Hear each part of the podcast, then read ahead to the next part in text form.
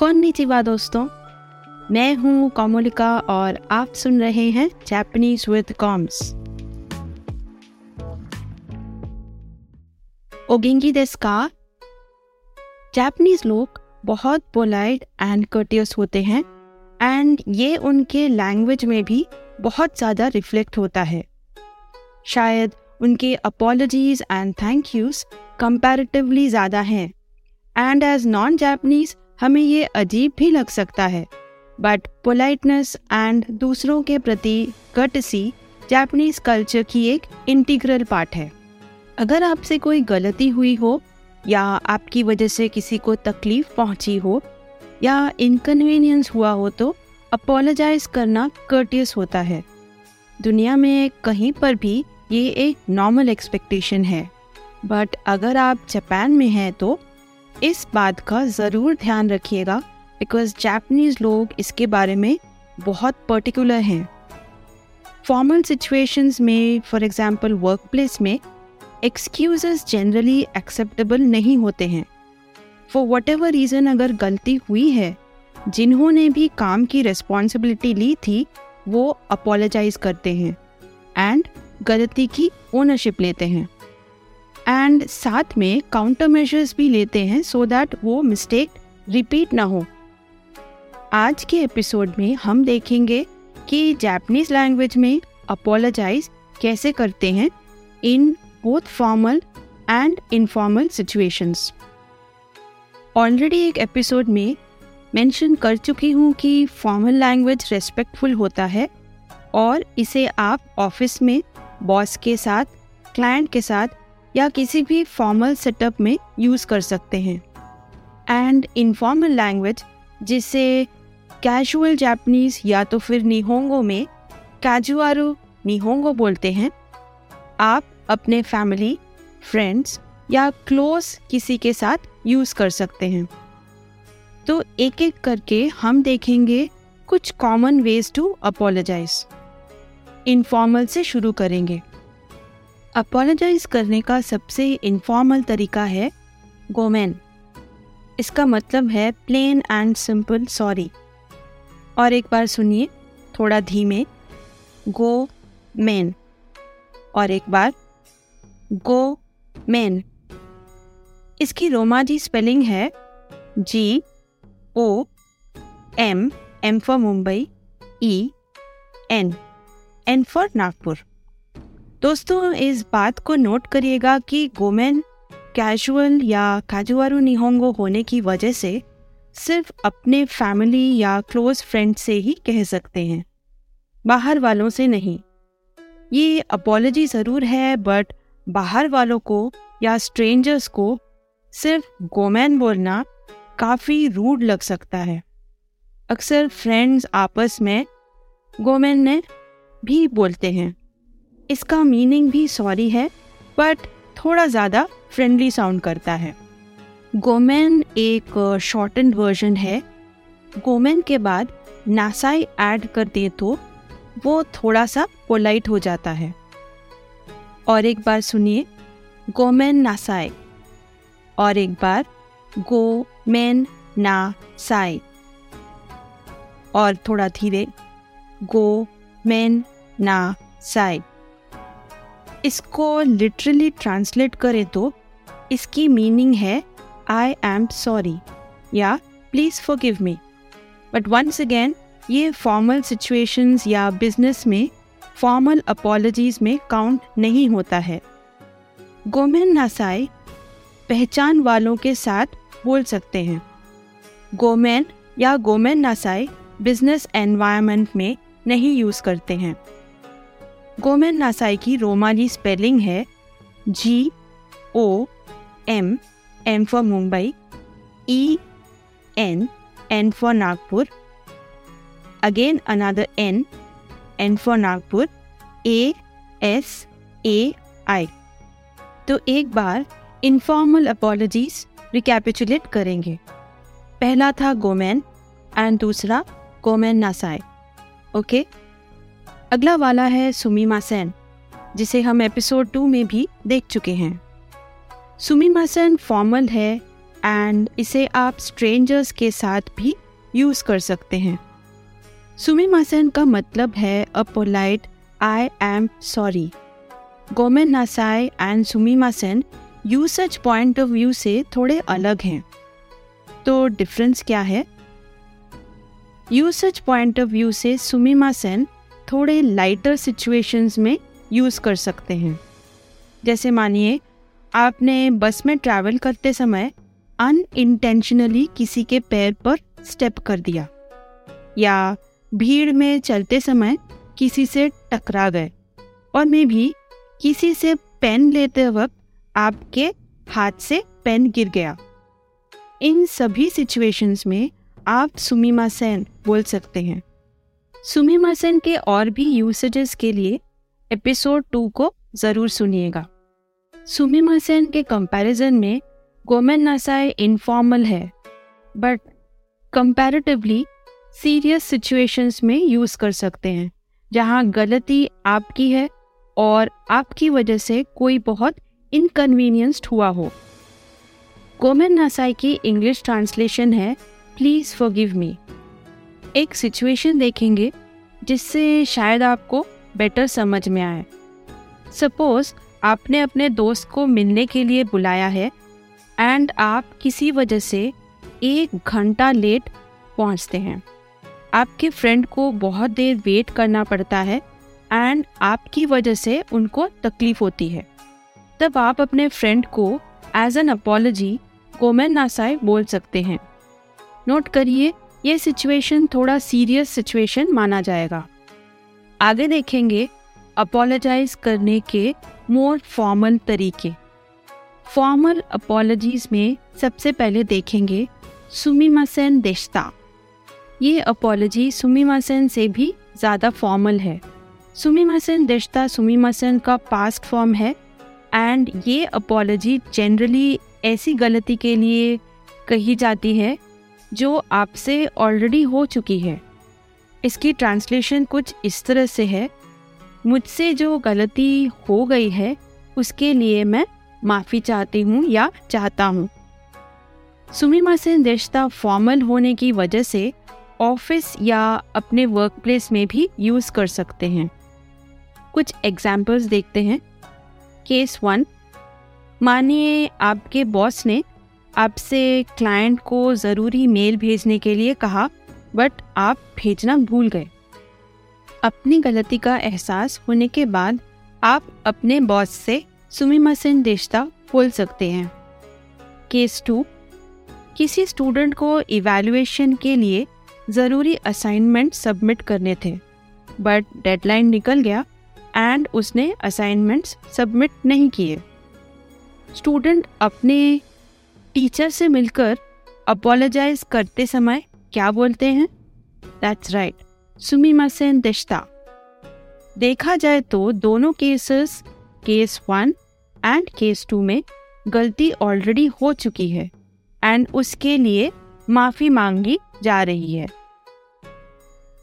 अच्छा आगे देखेंगे और दो फॉर्मल वेज टू अपोलोजाइज ये ज़्यादातर बिज़नेस सेटअप में ही यूज़ होते हैं।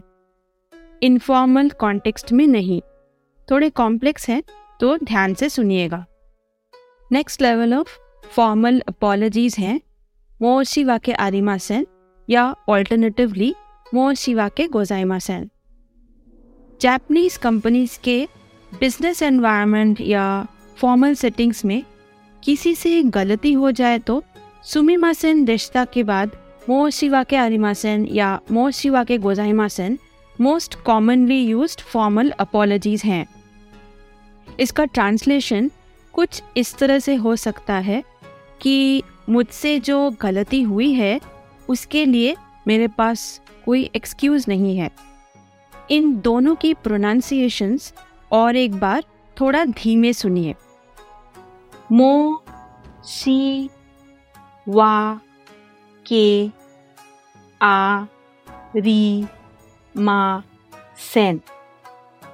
और एक बार मो सी वा के आ री मा सेन। ओके एंड दूसरा है?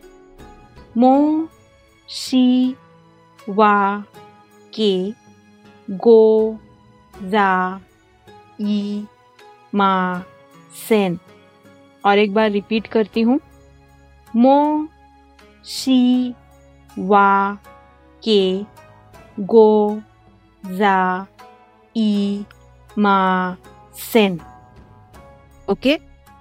दोनों वेरिएशंस के रोमा जी स्पेलिंग सुनिएगा। M for Mumbai O U S H I Moshi W A K E वाके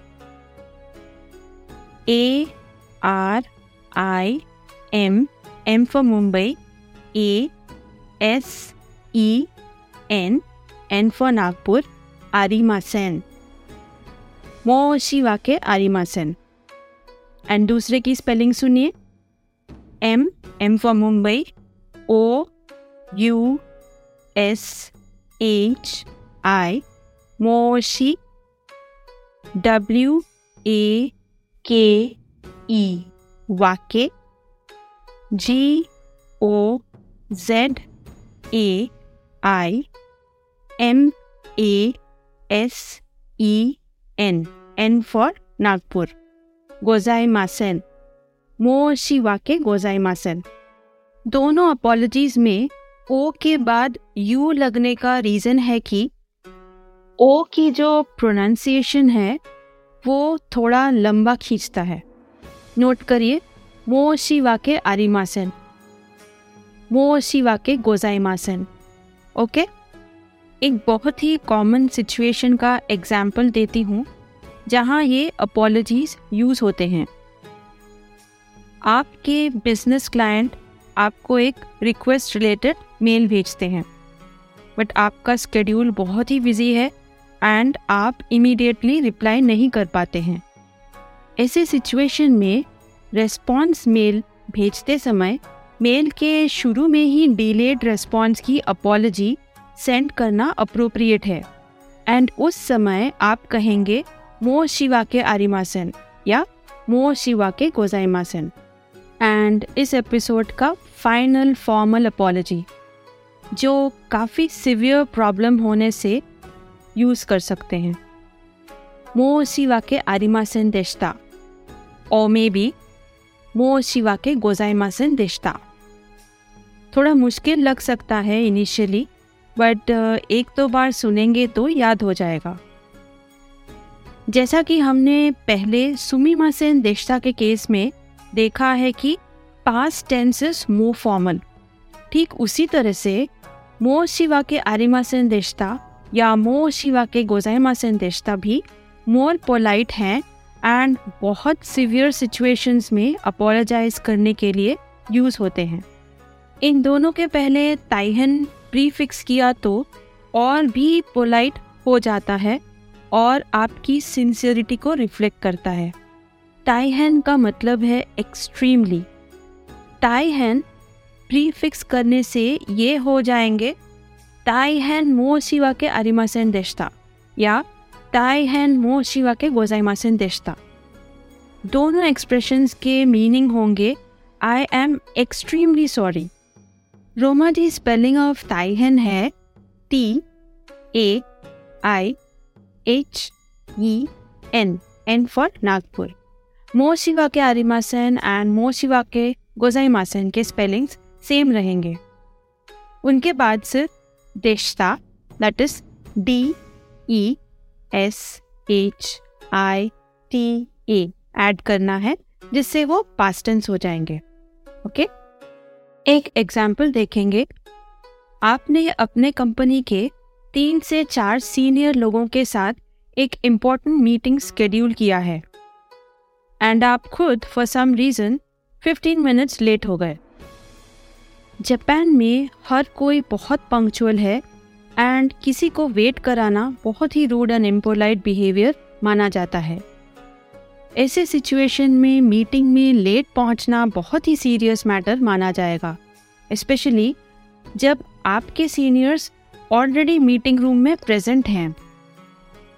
तो ऐसे सिचुएशंस में टाई हैन मोशिवा के आरिमासन देशता या टाई हैन मोशिवा के गोजाइमासन देशता are more appropriate formal apologies इस केस में आप ऐसे एक गलती के लिए अपोलोजाइज कर रहे हैं जो हो चुका है इस गलती की कोई एक्सक्यूज नहीं है एंड जो भी हुआ है उसके लिए आप एक्सट्रीमली अपोलोजेटिक हैं तो अगर आप जैपनीज़ कंपनीज़ में काम करते हैं या आप जैपनीज़ क्लाइंट्स के साथ डील करते हैं तो ध्यान रखिएगा कि की गई गलती के लिए एक्सक्यूजेस देना या दूसरों को ब्लेम करना मे नॉट बी अप्रोप्रिएट उस वक्त अपोलोजाइज करना is the best option apologize करते समय बाव करना पोलाइट होता है.